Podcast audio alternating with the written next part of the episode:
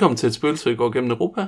Øh, jeg sidder som altid her med Benjamin, som er øh, aktiv SF'er, gymnasielærer, har læst international historie på universitetet, aktiv EU-modstander, ligesom jeg selv.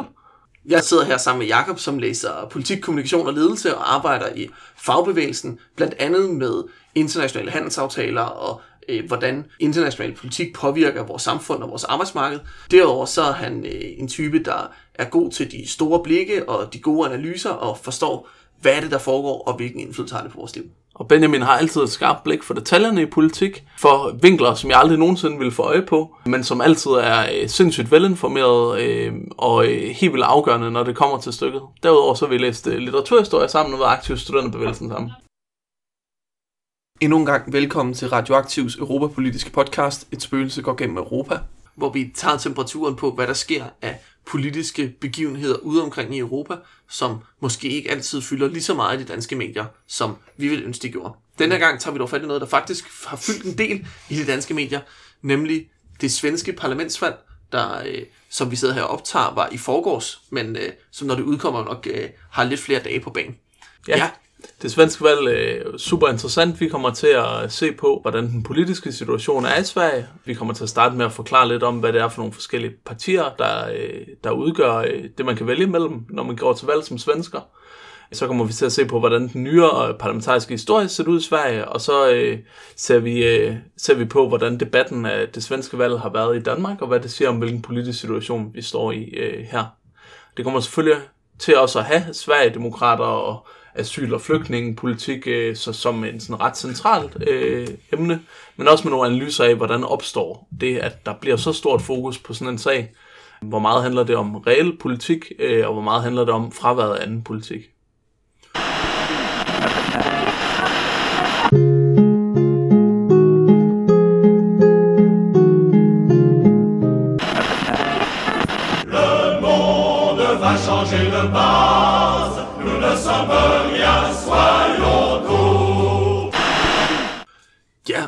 Lad os starte med at præsentere sådan de svenske partier, som man som vælger i Sverige kan stemme på.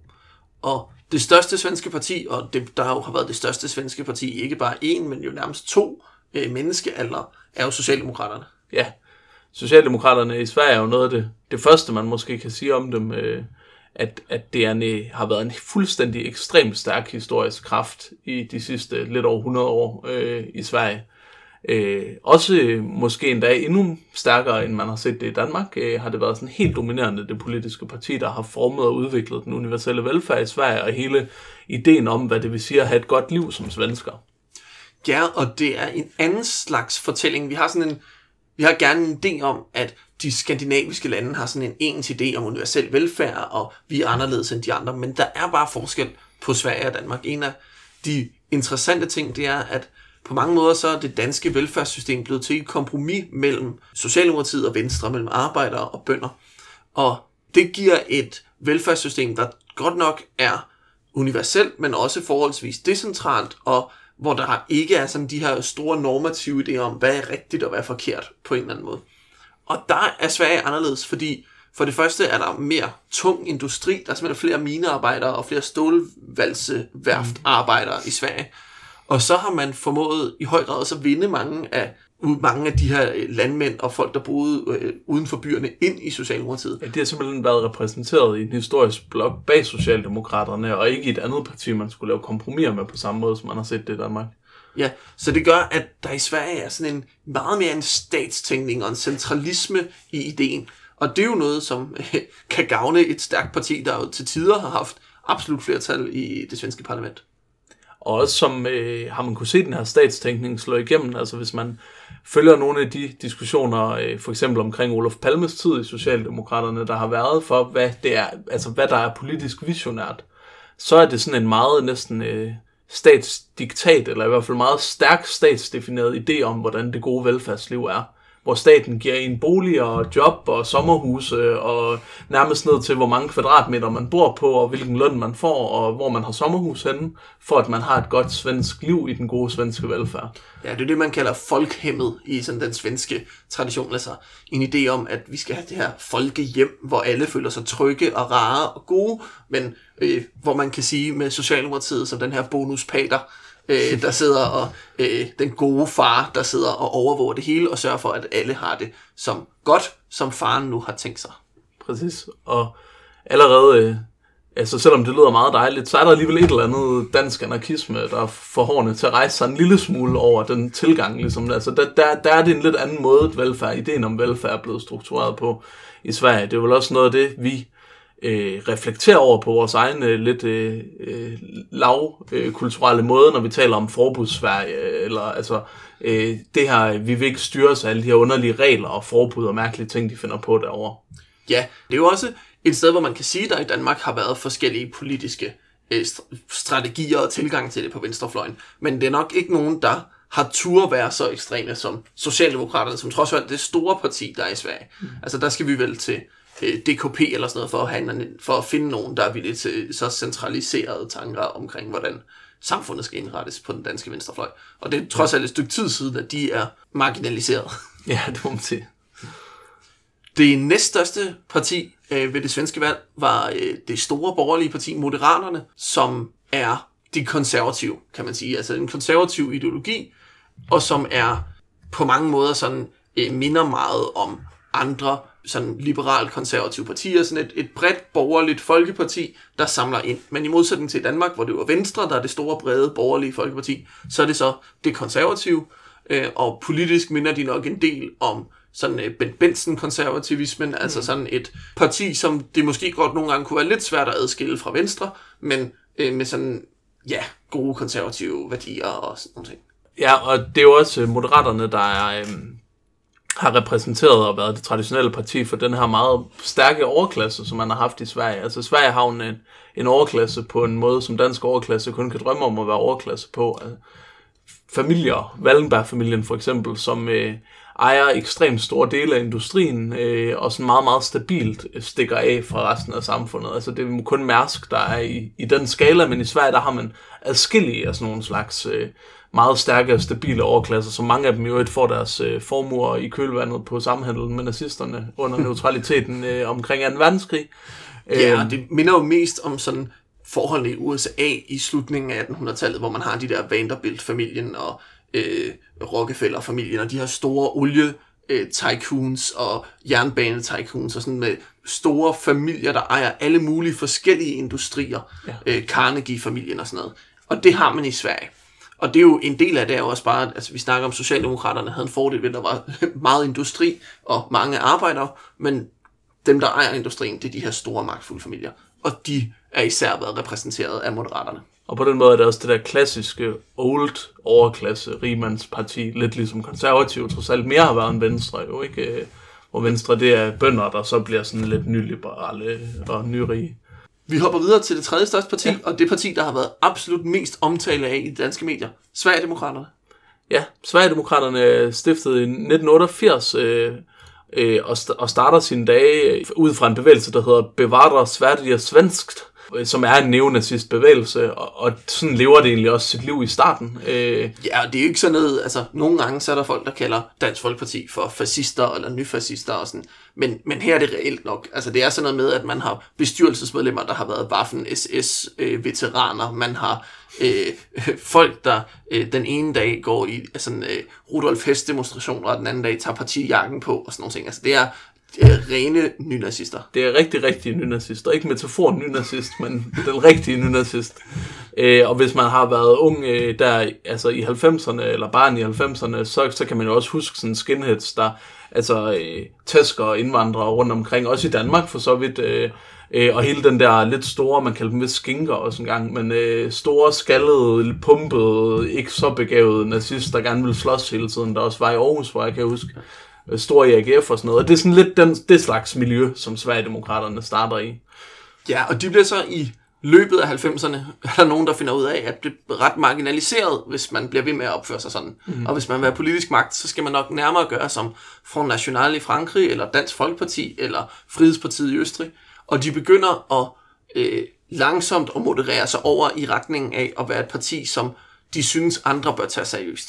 De laver for eksempel også den samme topstyringsreformer, øh, som Dansk Folkeparti har lavet, og de vedtager faktisk, læste jeg for ikke så lang tid siden, en regel om, at hvis man øh, udtaler sig helt vildt racistisk, så, kan man, så er det eksklusionsgrund, som de selvfølgelig kun invoker nogle gange, men har gjort, at de ligesom har haft en formelle udgangspunkt til at tage fat på en lang, lang oprydning af deres parti for de her skinheads, som selvfølgelig stadig har søgt mod dem, fordi det er en del af den originale bevægelse, men som man ikke kan leve med at have som sit udtryk, hvis man vil være et, øh, et indflydelsesrigt parti. Fra, ja, og det er der fra starten af 2000'erne, hvor man så øh, accelererer den her proces, og målrettet går imod og siger, at vi vil være et stuerent parti, for nu at bruge dansk retorik. Mm. Og siden 2005 har det været Jimmy Åkesson, den nuværende partiformand, der har været partiformand, og han har ligesom været frontløberen for den her bevægelse af, at vi skal minde om Dansk Folkeparti. Vi vil gerne have den samme rolle, som Dansk Folkeparti havde efter 2001-valget, hvor de blev parlamentarisk grundlag. Og det har de så øh, presset frem og er lykkedes med i det omfang, at de er blevet et stort parti, men jo ikke er lykkedes med i det omfang, at de jo ikke har den samme politiske magt, som Dansk Folkeparti har fået i Danmark.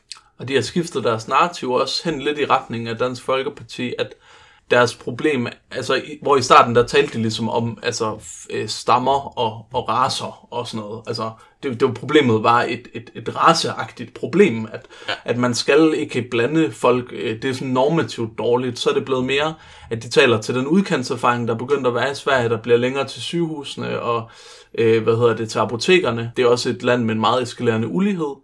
Og øh, de taler ligesom ind i sådan et velfærdsnarrativ nu, har de også gjort i valgkampen, at sige, at at det er simpelthen fordi, vi ikke har råd til alle de flygtninge og migranter, der kommer. Så der, altså, det er også en moderering af deres politiske diskurs på en eller anden måde, hvor de har taget velfærdsnarrativet overordnet set på sig og sige, det at være anti øh, på migration, altså mod øh, stor migration og flygtningestrømme, det er for at bevare en eller anden øh, øh hedengangen forestilling om en idyllisk velfærdsstat i Sverige af nu 1950, som kom frem, fordi vi var et kulturelt eh, homogent folk, der havde produceret den, og ikke gennem arbejderbevægelsens kampe, ligesom. Øh, det minder jo meget om, kan man sige, DF. Ja, på den måde minder det meget om DF. Og der er også nogle måder, hvor de måske minder noget om det, vi ser fra snarere, kan man sige, i USA øh, hos Donald Trump. Der er den her, systemet er broken, vi skal lave noget om, så nu stemmer jeg på nogen, som jeg godt nok ikke er enig med, men som i det mindste har tænkt sig at fuck ting op hvor man, altså, som er sådan en, det er det mindste ikke Hillary, eller det er det mindste hverken Moderaterne eller Socialdemokraterne, så kan man stemme på dem, og så sker der noget forhåbentlig. Mm. Øh, og de har kørt sådan en fuldstændig anti-establishment-kultur. Altså, ja. Og det, det er jo lidt på, på øh, flygtningsspørgsmål, hvor der har været ret stor enighed i Sverige, blandt de, altså på trods af andre politiske uenigheder, om at man skal åbne Sverige op for flygtningestrømme.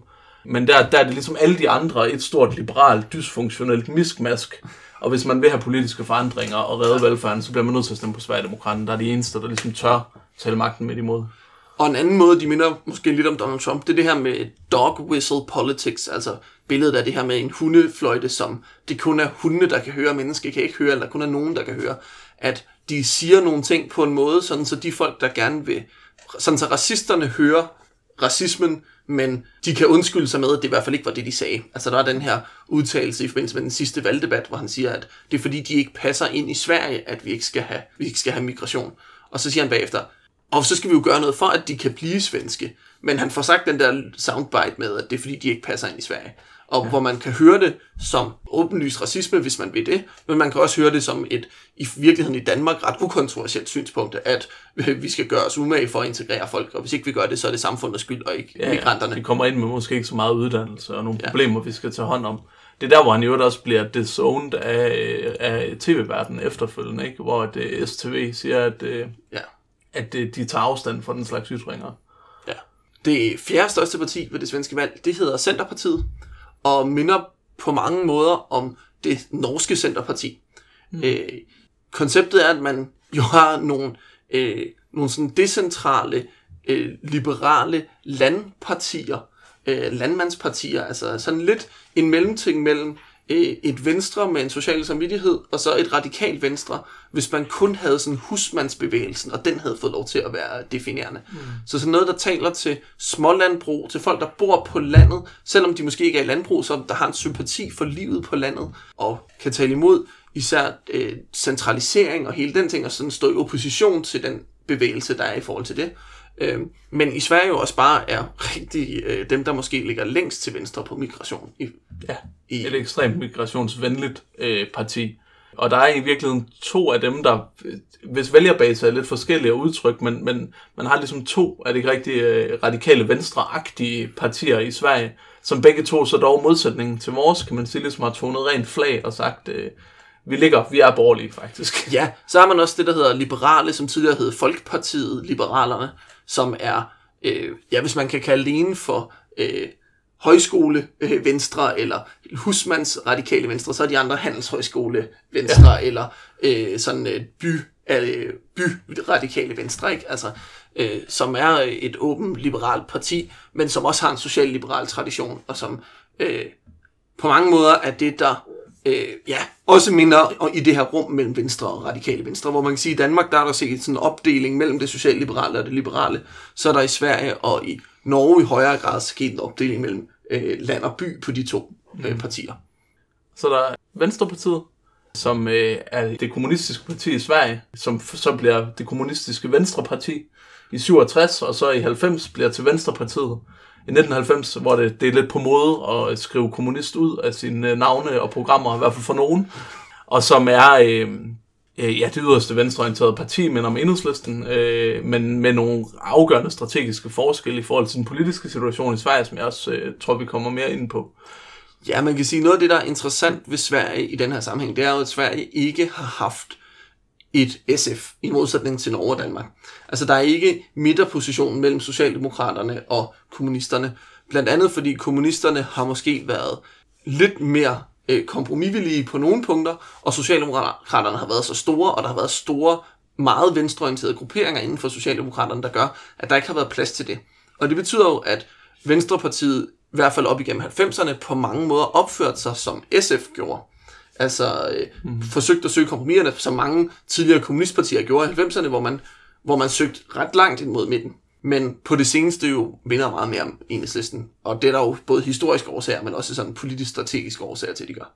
Ja, man kan sige det, altså for eksempel så i, i, i 80'erne, der, der laver man jo reelle forsøgsordninger, som bliver gennemført i Sverige, som bliver taget bordet godt nok kort tid efter, men øh, med økonomisk demokrati foreslået af Socialdemokraterne på pres fra Venstre, altså fra kommunistbevægelsen, øh, øh, hvor det er simpelthen beskatning af ekstraordinære profitter, tror jeg man kalder det, som man bruger til at investere i folkeaktier og sådan noget.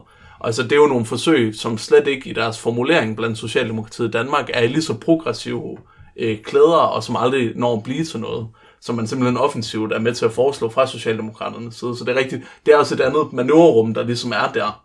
Ja. Øh, og der er ikke den der mellemposition.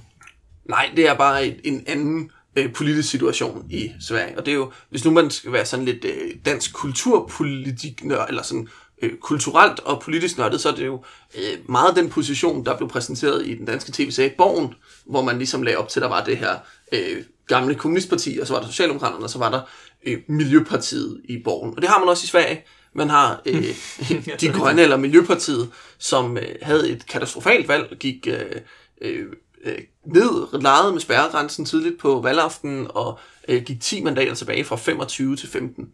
Øh, og det er jo et traditionelt miljøparti, der fører, øh, ja, der sådan politisk vel øh, ligger der, hvis nu det radikale venstre og alternativet ikke rigtig var blevet til to partier, men det radikale venstre havde fået lidt mere miljøpolitik. Mm.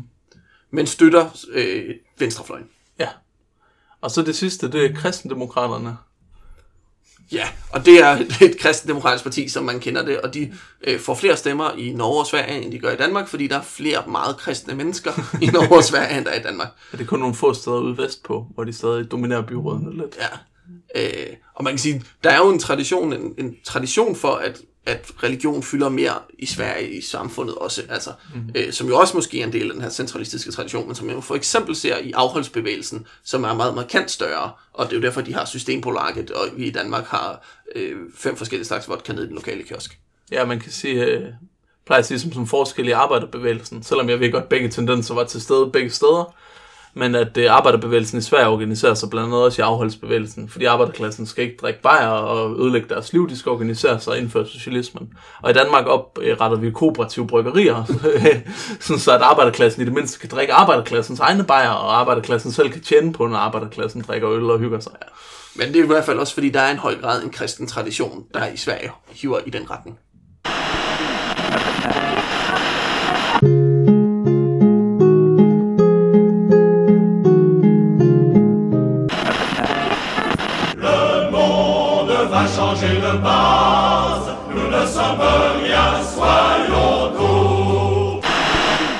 Nu går vi til at snakke om, at den politiske situation, øh, der har været op til det her valg øh, og formet det, og hvis man starter med meget kort og går helt tilbage øh, til 2006, der, der opstår det, der Helt hedder... tilbage. Ja, det er crazy langt tilbage. det er alligevel ved at være lang tid siden. Åh, oh, jeg ved det godt, det var mig, der er gammel.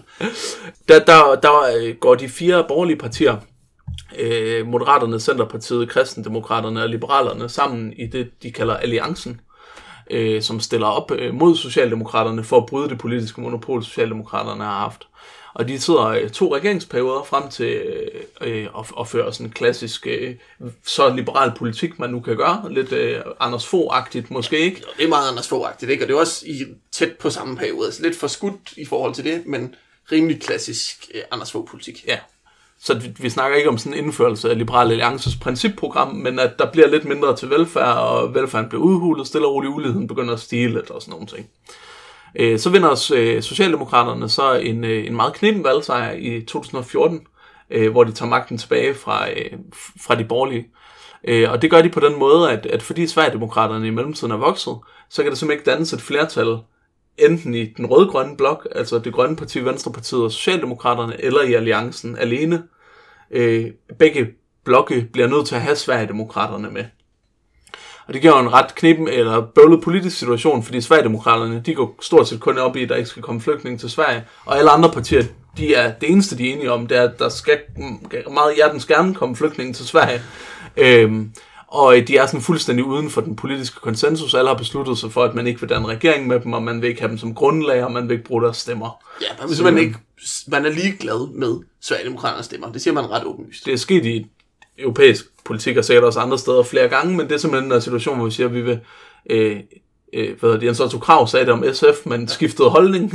men sagde, at vi regner simpelthen deres mandater, vi, vi subtraherer dem fra, øh, fra Folketing, Folketinget, og så regerer vi, som om de ikke fandtes. Det er jo i virkeligheden det, Alternativet siger, de vil gøre frivilligt, hvis ikke de kan få absolut Ja, med flertal deres for sig egne selv. mandater. Ja, Alternativet siger jo, øh, man skal ikke tælle vores mandater med. Vi er ligeglade om det er højrefløjen eller venstrefløjen, der vinder valget. På den måde, så, så ja, der er det bare deres egne mandater, de gør det med, og det kan man diskutere om, hvorvidt er fjollet. Det der er ingen tvivl om, jeg mener. Men det er det mindste sådan et valg, man selv træffer. Ja, præcis.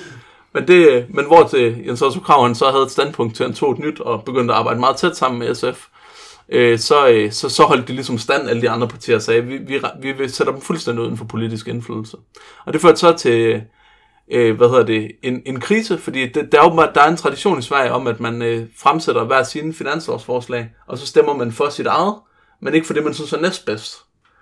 Og der fremsætter Socialdemokraterne sammen med de grønne øh, i regeringen, så deres øh, finanslovsforslag, Venstrepartiet stemmer for, det kan vi måske lige vende tilbage til, men det gør de altid. Og øh, så fremsætter Alliancen deres finanslovsforslag, men Sverigedemokraterne beslutter sig så for at stemme for de borgerlige finanslovsforslag, så det faktisk vinder og får flertal.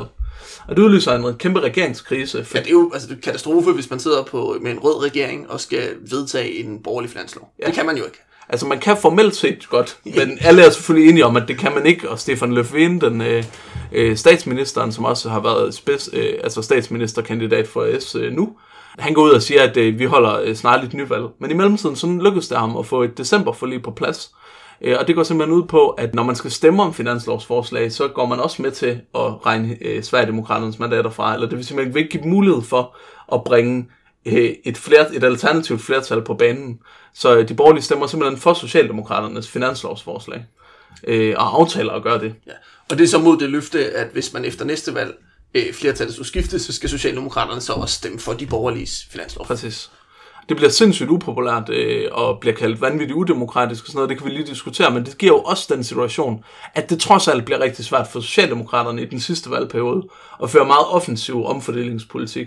Fordi selvom at den her aftale er på plads, så må man formode, at hvis man går ud og siger, ekspropriere hele lortet, skatten op, hvad som helst, så er der faktisk et reelt politisk flertal imod, øh, som nok man vil begynde at overveje, om ikke skal manifestere sig. Jeg har så den sidste lille bitte krølle, at øh, nogle af de borgerlige partier frafalder allerede i 2015, den her, det her decemberforlig. Men så går moderaterne blandt andet over til ikke at stille et finanslovsforslag i forening med de andre borgerlige partier, men bare gør det selv. Så de igen umuliggør, at der kan være et flertal for et andet finanslovsforslag end Socialdemokraterne. Så det er så også så meget, man har prøvet at holde Sverigedemokraterne uden for indflydelse, kan man sige. Eller insisteret på det. Ja, og man kan sige, det der er det store, øh, det der stiller den her mærkelige situation, det er jo, at vi har en socialdemokratisk øh, statsminister i Sverige, og vi har et socialdemokratisk eller rødgrønt flertal nu efter valget her med på to mandater. Men der er jo kun efter 14-valget 43 procent, og efter nuværende valg 40 procent, der har stemt på de rødgrønne partier. Og der er over 50 procent, der har stemt på de borgerlige partier, hvis vi altså tæller Sverigedemokraterne med som et borgerligt parti. Så der er et massivt borgerligt flertal for en borgerlig økonomisk politik og sådan nogle ting. Og så er der, fordi man ikke vil samarbejde med Sverigedemokraterne, et teknikalitetsflertal på venstrefløjen, kan man sige. Men som selvfølgelig også lammer de politiske muligheder reelt øh, for den venstrefløj, øh, centrum-venstre blok rigtig meget. Og det har ført til, at, at vi har set klassisk, men også eskalerende, også i, i løbet af sidste periode, altså uligheden stiger, der stiger, der bliver længere fra land til by, øh, udkanterne bliver øh, affolket, og øh, de får meget, meget længere til grundlæggende velfærd, og utrygheden breder sig. Den rige elite stikker af. Der er flere dollarmillionærer i Sverige, end der er nogen andre steder, samtidig med, at reallønnen ikke er i voldsom fremgang, især ikke bunden af samfundet. Alt det her er ligesom også sket på en socialdemokratisk vagt.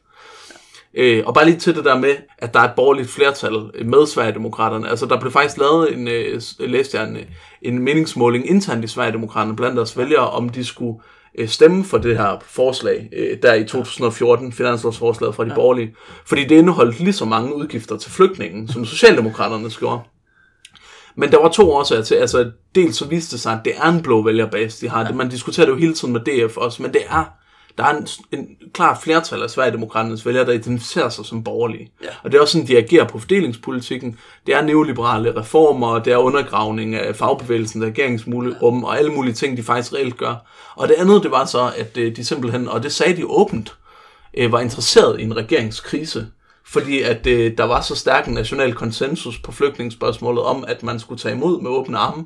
Og for at disrupte det og bringe uorden i sagerne, så ville de simpelthen bare gerne have en regeringskrise, og dermed bringe Socialdemokraterne i mindretal. Det lyder som noget, du kunne finde på at sige, Jacob. altså det her med, at det, verden er så fucked, at vi bliver nødt til at skabe en regeringskrise, og se om ikke vi kan skabe et rum for politisk forandring her. Ja, altså på en lidt mere offensiv, progressiv dagsorden, så vil jeg sagtens kunne støtte det i en dansk kontekst. ja, men det er jo interessant, at man, det er jo også et tegn på, hvor meget uden for konsensus de står, og hvor, hvor, hvor skævt de er i forhold til resten af det politiske billede, at de bare sådan, vi bliver nødt til at prøve altså, kortslutte systemet, og vi bruger de metoder, vi kan komme i nærheden af, og vi tror, vi kan bruge til det.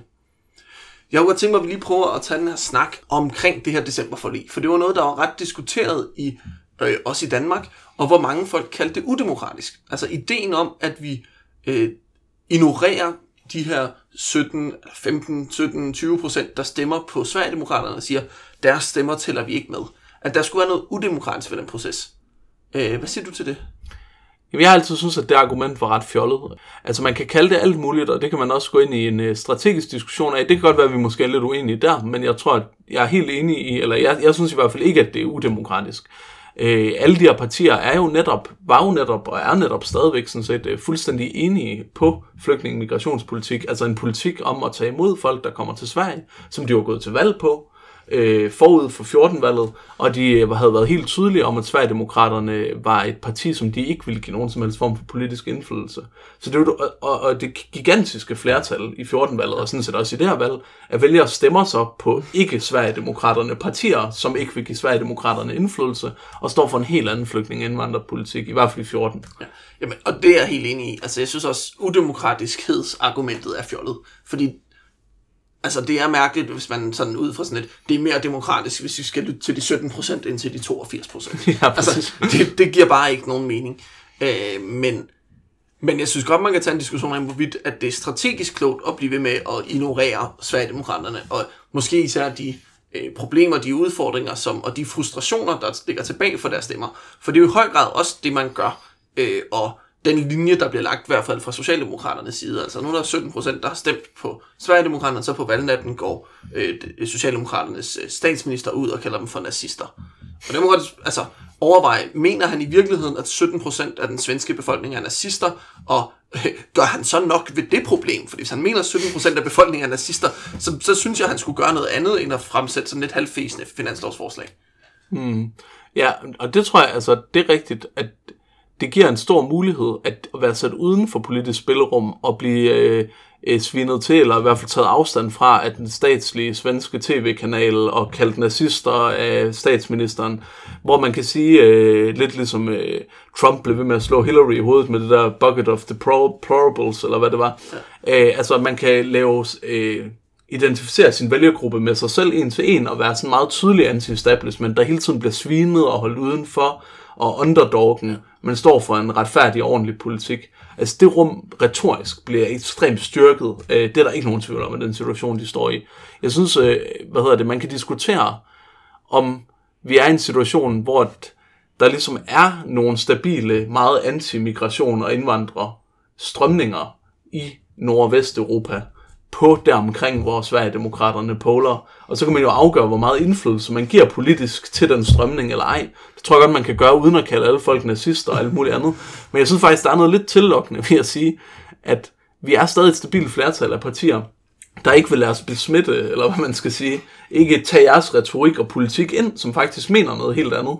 Ja, og i den sammenhæng, så er der jo den her sammenligning, hvor man siger, at øh, Marine Le Pen, hun fik øh, sådan små 20% af stemmerne i første præsidentsvalgsrunde i Frankrig, og Dansk Folkeparti får sådan små 20% af stemmerne, og Fremskridspartiet i Norge får sådan små 20% af stemmerne, og UKIP, når det går højt, bliver polet til sådan små 20% af stemmerne, og nu har Sverigedemokraterne i Sverige fået sådan små 20% af stemmerne, og det kunne være, der bare var i Nordeuropa, øh, ja, og AFD i Tyskland, små 20% af stemmerne. Være, der i, mar- i Nordeuropa var et marked for en indvandrerkritisk højrefløj på omkring 20% af stemmerne, sådan lige i underkanten. Ja. Og at øh, det ikke skulle have lov til at definere resten af det politiske rum, som det på mange måder jo gør i Danmark. Ja, præcis, fordi der har man jo valgt ligesom at, en strategi, hvor man, eller efterhånden i hvert fald, hvor man kopierer først de borgerlige og så Socialdemokraterne, politikken og retorikken og alt muligt andet. Øh, og der, der, der er det da bare meget spændende med en anden vej. Kunne man uden at blive sådan øh, øh, kulturkritisk øh, elfenbindstårns meget håndelig-agtig Carsten Jensen-type, øh, egentlig bare stille og roligt sige, det kan godt være, at der er øh, 17-19-20% opbakning til en meget, meget stram kurs på det her område, men det er vi sådan set ikke enige i, at vi fører en anden politik på de spørgsmål, på tværs af de 80 procent, der vil noget andet. Ja, og det, det synes jeg er rigtig interessant, og man kan jo så også, og det synes jeg så også er det næste skridt. Altså der er jo spørgsmålet, kan man gøre det, og at, men der er også spørgsmålet, om det er fornuftigt at gøre det. Altså om, øh, der er jo den her, i den danske offentlighed i hvert fald, en stærk diskurs omkring, at man har også været øh, for naiv på øh, integration og øh, immigration og flygtninge og familiesammenføring og sådan ting, at det har man har åbnet meget op, og man har øh, skabt nogle situationer, især omkring boligområder og sådan ting, hvor man ikke har givet øh, de nye danskere en mulighed for at komme ordentligt ind i samfundet, og hvor man har været for eftergivende til negative konsekvenser, både for de mennesker, det går ud over, eller sådan de mennesker, der er kommet til Danmark, og for det danske samfund, altså sådan en økonomisk øh, belastning og sådan nogle ting. Og øh, der er jo spørgsmålet om, man kan se det opgør ske. Altså, det er jo det andet opgør end lukkede grænser og øh, fjendskhed i politikken. Altså, om det opgør kan ske, uden at man lytter lidt til, hvad der kommer fra Sverigedemokraterne slash i Danmark Dansk Folkeparti. Og det synes jeg øh, faktisk, øh, og som jeg har kunne undersøge tendensen i det, altså i politisk i Sverige og i det svenske valg, ikke det tyder på lige nu, at det kan. Fordi det, i mine øjne i hvert fald, og det kan vi måske også vende tilbage til, men der vil det kræve en meget, meget øh, aggressiv velfærds-, omfordelings-, investeringsdagsorden, hvor man siger, migrationsstrømme, det kan svinge lidt, men det er, det er noget, der findes i verden nu, det er ikke noget, der bare går væk. Men det kræver, at vi giver folk uddannelse, at vi hjælper dem med de traumer og problemer, de kunne have, at vi finder job til folk, vi investerer i infrastruktur, så folk let, især i Sverige mere end i Danmark, folk let kan komme rundt i det der gigantland, øh, og alle mulige andre ting. Og det kræver, at vi, de penge skal komme et sted fra, dem skal vi tage fra de rige, og øh, de skal investeres ind i en udvikling og et socialt progressiv velfærdsdagsorden. Og det politiske rum findes simpelthen ikke i Sverige. Altså, der er Sverigedemokraterne siddet den er helt kastreret eller hvad hedder det, Socialdemokraterne siddet den her helt kastrerede position, hvor de ikke har kunne føre socialdemokratisk politik, måske heller ikke ville have lyttet for meget til Tony Blair, Gittens og sådan nogle tredjevejs typer. Venstrepartiet har været relativt uden for indflydelse. Vi kan vende, lad os vende tilbage til det lige om lidt. Sat nogle aftryk og sådan noget. Og så ellers så har det været den der meget lidt ligesom radikale venstre i virkeligheden. Vi vil gerne have alle til, men fagforeningerne skal bare ikke have lov til at diktere, at de må få løn- og arbejdsvilkår, der er rimelige. Øh, så vi skal gerne bruge dem til at dumplønne sådan en dansk arbejdsgiverforening-agtig migrationsvenlig strømning, som selvfølgelig pisser folk, der oplever sociale problemer ekstremt af. Vi må ikke være kritiske over for indvandring, samtidig med at indvandringen øh, fører til, at vores løn- og arbejdsvilkår bliver undergravet. Ja, og vores bolig, øh, vi får bo- boligkvartermæssige problemer og sådan nogle ting. Altså, der er jo, det, ja, der er jo flere både sociale ja. og arbejdsmarkedsmæssige aspekter i det. Og man skal kunne etablere en situation, hvor det ikke er reelt materielt socialt undergravende for folk, at der kommer migration. Og det kræver et meget offensivt politisk projekt, som i hvert fald overhovedet ikke har været i Sverige, heller ikke i Danmark, Nej, kan man nej, sige. det skal man sige, der er jo ikke... Endnu mindre måske. ja, det kan man sige. Øhm, jeg kunne godt tænke mig, at vi prøver at snakke lidt om det her med Venstrepartiet, og du siger, at de har stemt for alle finanslovsforslag fra øh, Socialdemokraterne og Miljøpartiet. De har øh, været øh, involveret i... Øh, den, altså, de, sådan, du siger, de får de der aftryk og sådan noget ting. Hvordan fungerer det med finanslov i Sverige og Venstrepartiet? Ja, det er sjovt, fordi det fungerer fuldstændig anderledes, end det gør med enhedslisten og finanslov her i, i Danmark. Øh, Venstrepartiet, de har haft den, og det har været forudsætningen for, at man trods alt altså havde en blok, der var større end den borgerlige blok efter 14-valget, øh, som kunne få lov til at reagere på en eller anden måde. At de har stemt for alle deres finanslov. Øh, og det ville være ret utænkeligt, at man bare sådan per definition stemte for ting. Øh, der, der har været mange forringelser, og uligheden er steget og alle sådan nogle ting, som man ikke kunne forestille sig, at enhedslisten kunne leve med i Danmark på den måde, vi betragter finanslov på.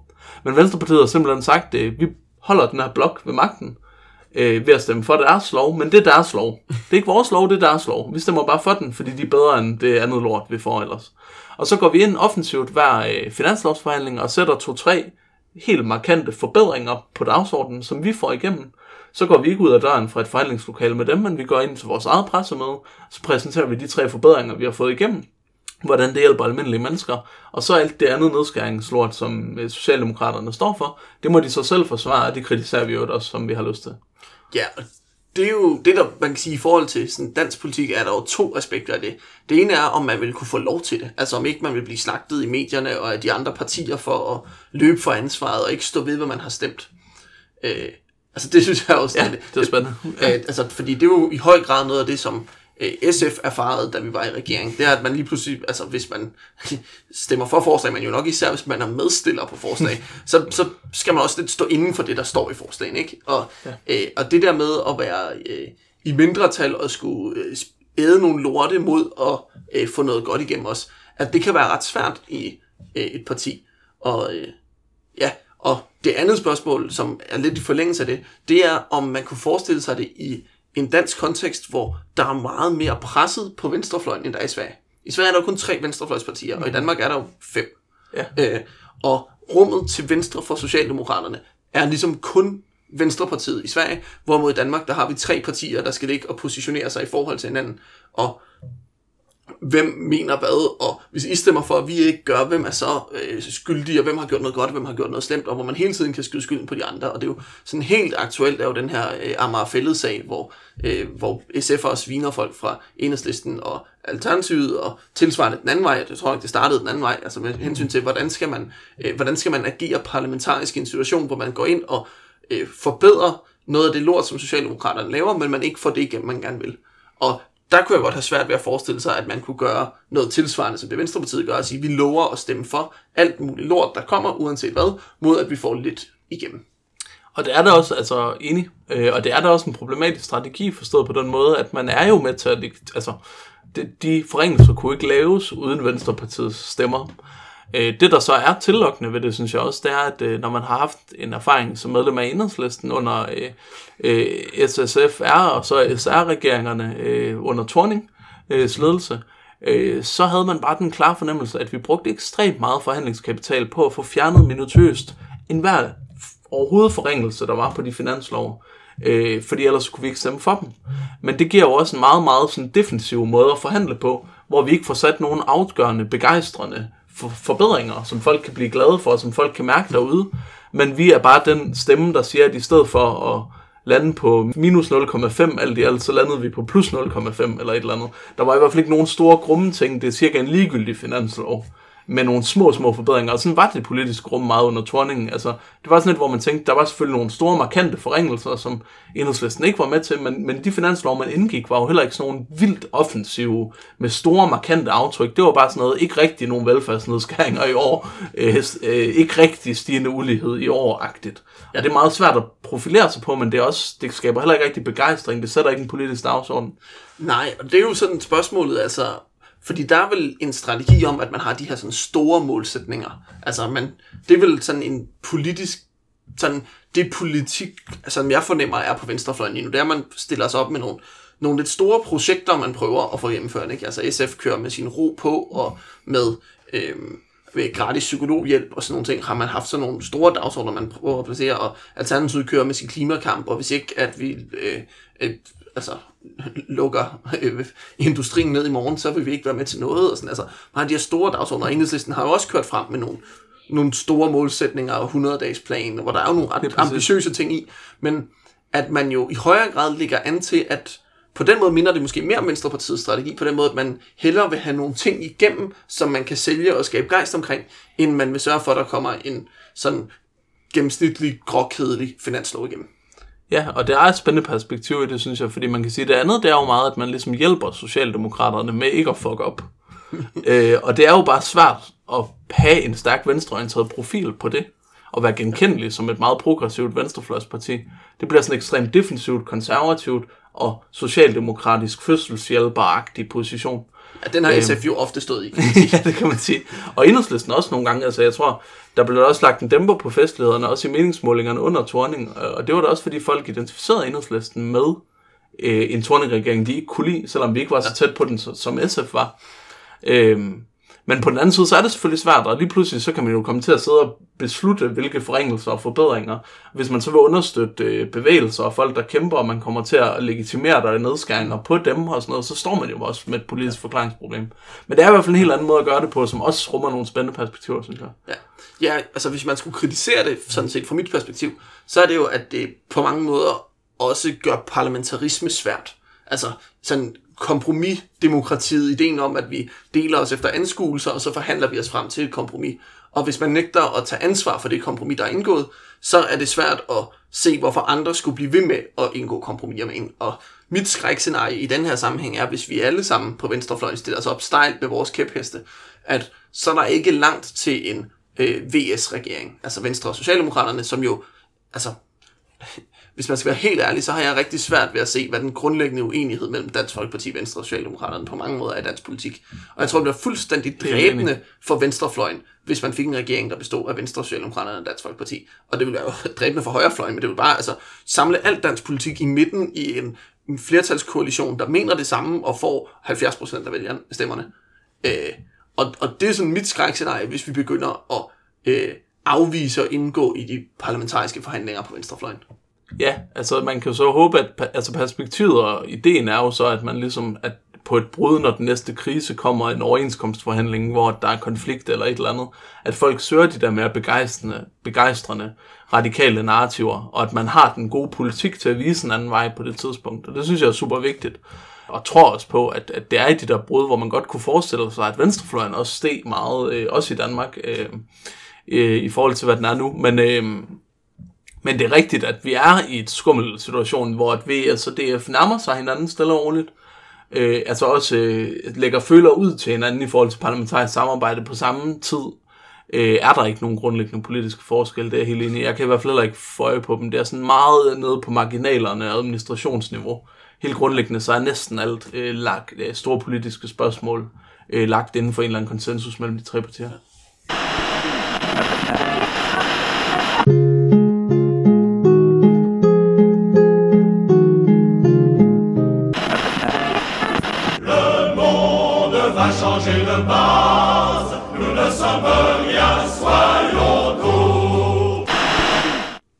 Det var en uh, lang diskussion om uh, det svenske parlamentariske uh, status lige nu, og hvad der foregår der.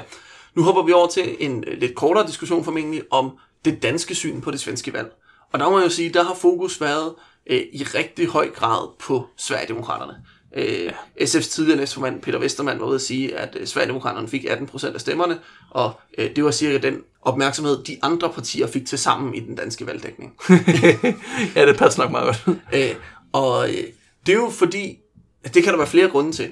Øh, en af grundene er jo selvfølgelig, at det var det parti, der gik klart mest frem ved valget, og, som, og de stadig står i den her parlamentariske nøglesituation, hvor de kan afgøre, hvem der skal være statsminister, hvis de andre partier vil give dem lov. Ja, ja det er klart. Altså, det, det er jo ligesom det også deres kompromis øh, helt fra december forleder frem øh, har handlet om. Det har været afvist den her kongemagerrolle, men ikke desto mindre er de jo formelt set i den på en eller anden måde.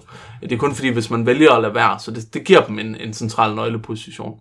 Men jeg tror, en anden grund, det er, øh, vil jeg sige, og vi har lidt været inde på det, men det er, at, øh, at vi reproducerer lidt vores eget, altså det syn, vi har på vores egen politiske situation, når vi kigger på Sverige.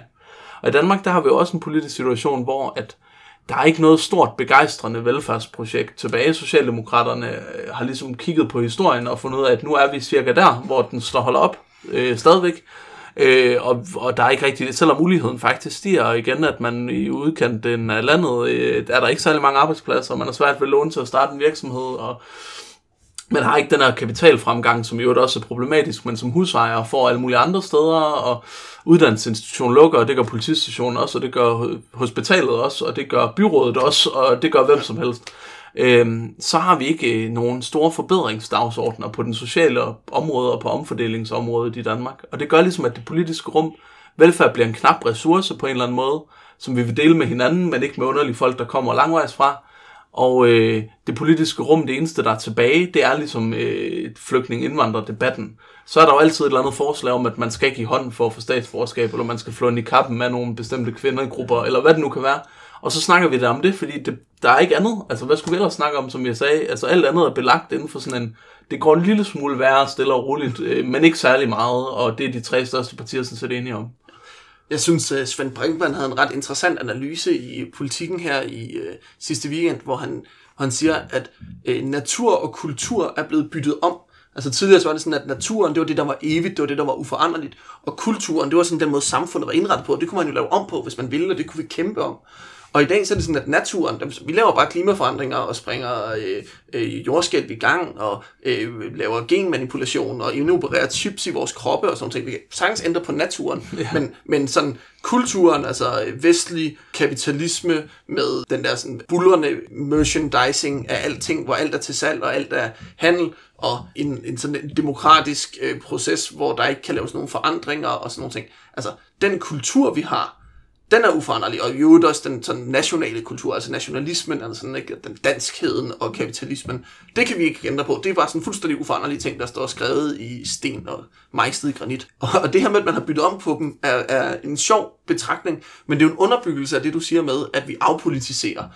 Det, rum, altså det politiske rum findes næsten ikke, og så kan vi kun diskutere øh, øh, kager og nikapper. Ja, og det er sådan, synes jeg, altså jeg kommer til at tænke på det i... Øh forbindelse med, at jeg sad og kiggede på nogle ordførerskaber fra forskellige partier øh, på arbejdet, tror jeg. Og så tænker jeg bare sådan, hold kæft for, de fleste ordførerskaber må, er blevet sådan nogle underlige ekspertroller, eller sådan, hvor må det være røvsygt at være ordfører inden for næsten alle områder. Altså, hvad er spændende ordførerskab efterhånden? Fordi næsten alle politiske områder, som ikke er de der, der er allermest markante debatstemmer i ja, flygtninge, indvandrere, migrationsdebatten bredt, har bare ikke rigtig nogen bevågenhed. Der er ikke nogen forsvarspolitisk der var køb af kampfly eller ej, men ellers siden der, så er der ikke en skid, vel? Der er ikke noget udenrigspolitisk rum i Danmark. Der er ikke kulturpolitik og mediepolitik og sådan noget fuldstændig. Der er ikke noget som helst af det. Der er ikke nogen, der tør have en IT-politik, selvom det burde være sådan det øverste på dagsordenen. Eller sådan. Og selv skattepolitik. Alle er enige om, at skattepolitik handler om, om skat som institution har det godt eller ej, om der lige skal ansættes lidt flere folk, og det skal der selvfølgelig. Men det handler ikke sådan om grundlæggende omfordeling af velfærd eller noget som helst. Og der er ingen, der tør sige boligskat. Nej, det snakker vi overhovedet ikke om. Boligpolitik og boligskat er helt fraværende, selvom det er en af de største ulighedsdrivers helt sådan matematisk set i Danmark overhovedet. Så politisk rum er bare så snævert. Altså, hvis man ikke er en af de der altså partiledere, der skal snakke om hvad som helst, eller øh, ja, har et eller andet udlændingoverførskab, integrationsoverførskab, så er der sgu ikke særlig meget tilbage på en eller anden måde. Og det er jo så, du, dit argument er at sige, at det er det billede, vi ser af svensk politik. Altså, vi, når vi kun kan finde ud af at snakke om udlændingepolitik i Danmark, værdipolitik i Danmark, øh, det nationale perspektiv, så ser vi til Sverige, og så kigger vi på, sådan må det også være der, og hvem er det så, der taler de her ting, og det er så Sverigedemokraterne. Ja, og sådan er det selvfølgelig også blevet i lidt i stigende grad i Sverige, så det er jo ikke fordi, det ikke handler om, at, at jeg tror, de gennemgår lidt den samme proces, stille og roligt, med at det også bliver det, de få politiske rum, der er åbne, på grund af det her kastrerede socialdemokrati, og at venstrefløjen ikke har været stærk nok. Øh, men, men det er også bare det eneste, vi ser i den svenske politik, og vi ser ikke, hvad det har med omfordelingen, med hvad hedder det, urbanisering og centraliseringstendenser og alt muligt andet at gøre. Vi ser bare Sverigedemokraterne og en øh, tilspidsende debat om migrationspolitikken, øh, som det eneste nærmest i den valgsituation overhovedet, fordi det er det eneste, vi selv render rundt og øh, snakker om. Ja. Modargumentet kommer fra sådan øh, højrefløjen op, øh, sådan klarest fra den der gruppe omkring øh, podcasten Udstuen, altså sådan, øh, øh sådan højrefløjs socialdemokrater og SF'er og øh, borgerlige, der sådan siger, at der findes øh, øh, tre vigtige politiske sager. Der findes øh, indvandring, indvandring og indvandring. Eller øh, tror jeg var Søren K. Willemås, der sagde, at det var de tre ting, han ville fokusere på, hvis han skulle lave politisk parti. Og der er andre, der siger, at det er jo der, der er en politisk øh, debat, der er værd at have, fordi partierne og danskerne er jo enige om resten. Eller sådan, ikke? Øh, så, så det vil jo være modargument at sige, det er jo fordi, det er der, der er en uenighed, det er der, der er en konflikt, og det er der, der er nogle samfundsmæssige problemer. Men øh, det er jo klart, at vi er jo som socialister uenige i, at der kun er samfundsmæssige problemer der. Så jeg kan godt pege på mange andre samfundsmæssige problemer. Og, og det venstrefløjen har brug for, det er at åbne dem og politisere dem igen på en synlig og troværdig måde. Altså hvis man kigger til England, så øh, en af grundene til, at Corbyn, selvom han tabte valget, fik så relativt mange stemmer i forhold til, det var forudset, det var, at han hævde helt vildt stort andel af UKIP-stemmerne, efter UKIP stort set havde et parlamentarisk kollaps øh, e- efter Brexit. Ja. Øhm, og det er jo ikke, altså Corbyn han har jo hele tiden været, haft det her lidt sådan PR-problem, at han hele tiden har stået og hilst, da han var ung, også da han ikke var så ung, også lidt stadigvæk på en masse PFLP-ledere, og haft alle mulige ties til nogle venstreorienterede, men også øh, bredt mainstream betragtet som lidt problematiske politiske bevægelser rundt omkring i verden. Øh, desuden så var der jo i den valgkampen den situation, at der var sådan en forfærdelig terrorangreb med sådan en lastbil, der kørte nogle folk ned på en bro i London, øh, hvor han bagefter går ud og siger sådan noget med, at det er også den aktivistiske udlænding, eller hvad hedder det, udenrigspolitik, øh, man har ført og destabiliseret Mellemøsten, der har gjort, at de her reaktioner kommer. Ikke den konkrete reaktion, men at vi må leve med sådan noget nu, på grund af vores egen rolle de der UKIP-vælgere, det er jo ikke sådan nogle udtalelser, og den persona, de elsker. altså, det må de have som ja, pest. Ja, ja, de må altså sige, at det er den der verdensfjerne London-tilgang, som, øh, som ikke har en skid med vores hverdag at gøre. Og grunden til, at han stadig kan hive de stemmer, det tænker jeg bare næsten ikke kan være andet end, at han stiller så øh, attraktivt et omfordelingsscenarie til rådighed. Så selvom at de ikke kan få en, der fører en øh, særlig fjendsk politik over for migrationen og, eller migranter og flygtninge, Øh, øh, det, det kan det ikke ligesom med i pakken, men det de får i pakken, det er højere minimumsløn og nationalisering af jernbanerne, så man kan komme rundt til familien i hele landet. Øh, hvad hedder det, deres børn kan få en gratis uddannelse. Og sådan et helt positivt fremtidsnarrativ, hvor alt bliver bedre for folk som dem, og for folk øh, i den lavere midte af indkomstregistret. Og det vil man trods alt foretrække. Men i Sverige og Danmark, der har vi jo ikke sådan en situation. Du kan ikke stemme på at få det grundlæggende bedre. Altså, det kan du måske, vil jeg jo sige, hvis du stemmer på enhedslisten, men det er nogle gange lidt svært at opdage, at det er det. Måske også netop, fordi at det er blevet sådan en... Det bliver i hvert fald ikke helt værre med enhedslisten, vel? Men det er sådan, man, man, man altså, og så også fordi vi er fuldstændig uden for indflydelse, ikke? Men, altså sådan, men der er ligesom ikke nogen, der kan levere det der stærke forbedring på den sociale front. Nej, og det er jo en uh, god teaser for, uh, for den uh, Corbyn-udsendelse, vi lovede før sommerferien, og ikke fik lavet, og uh, som vi stadig arbejder på, at vi skal have lavet på et tidspunkt. Jeg vil gerne lige slutte af med to betragtninger omkring det svenske valg, som uh, bare sådan korte ting. Det ene det er det her med meningsmålingerne. Der er sådan en fast fortælling i uh, den vestlige verden, eller sådan i, i ja, vestlige nyhedsmedier, om at uh, meningsmålinger er upræcise, er blevet upræcise, ikke kan forudsige noget, og at det altid er ekstremen, der får øh, flere stemmer. Altså så hvis man forventer, at øh, altså, det er stemmerne, folk lyver om, at de stemmer på øh, midterpartierne, så stemmer de i virkeligheden på fløjpartierne. Nu det der, I kunne ikke forudse Trump, I kunne ikke forudse Brexit, råber ja, folk.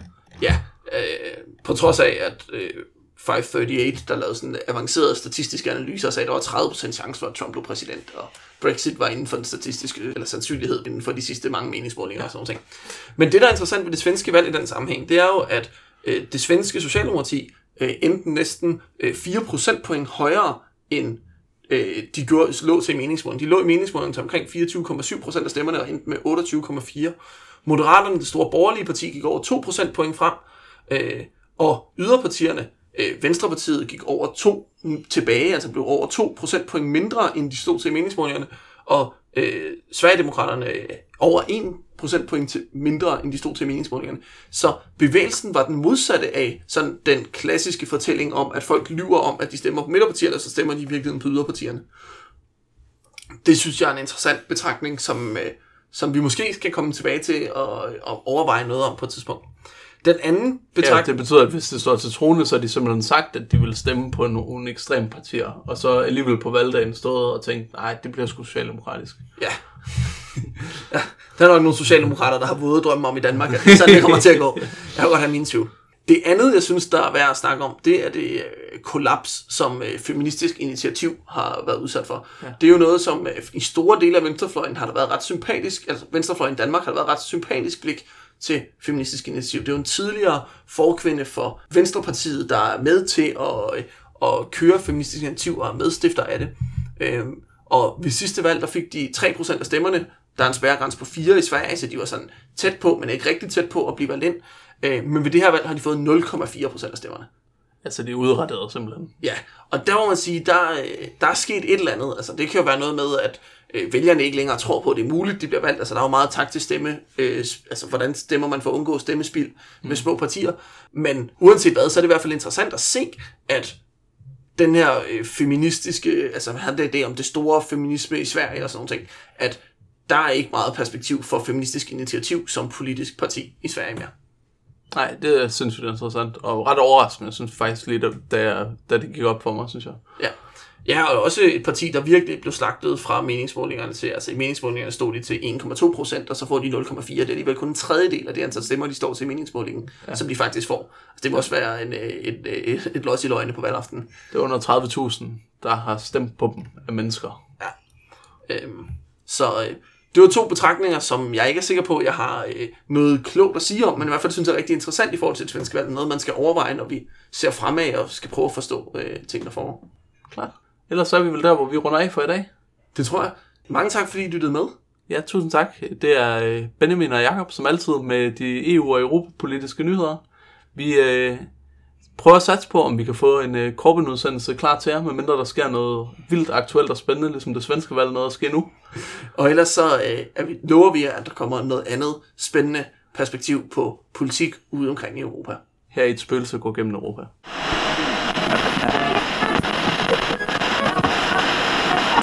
Lytte.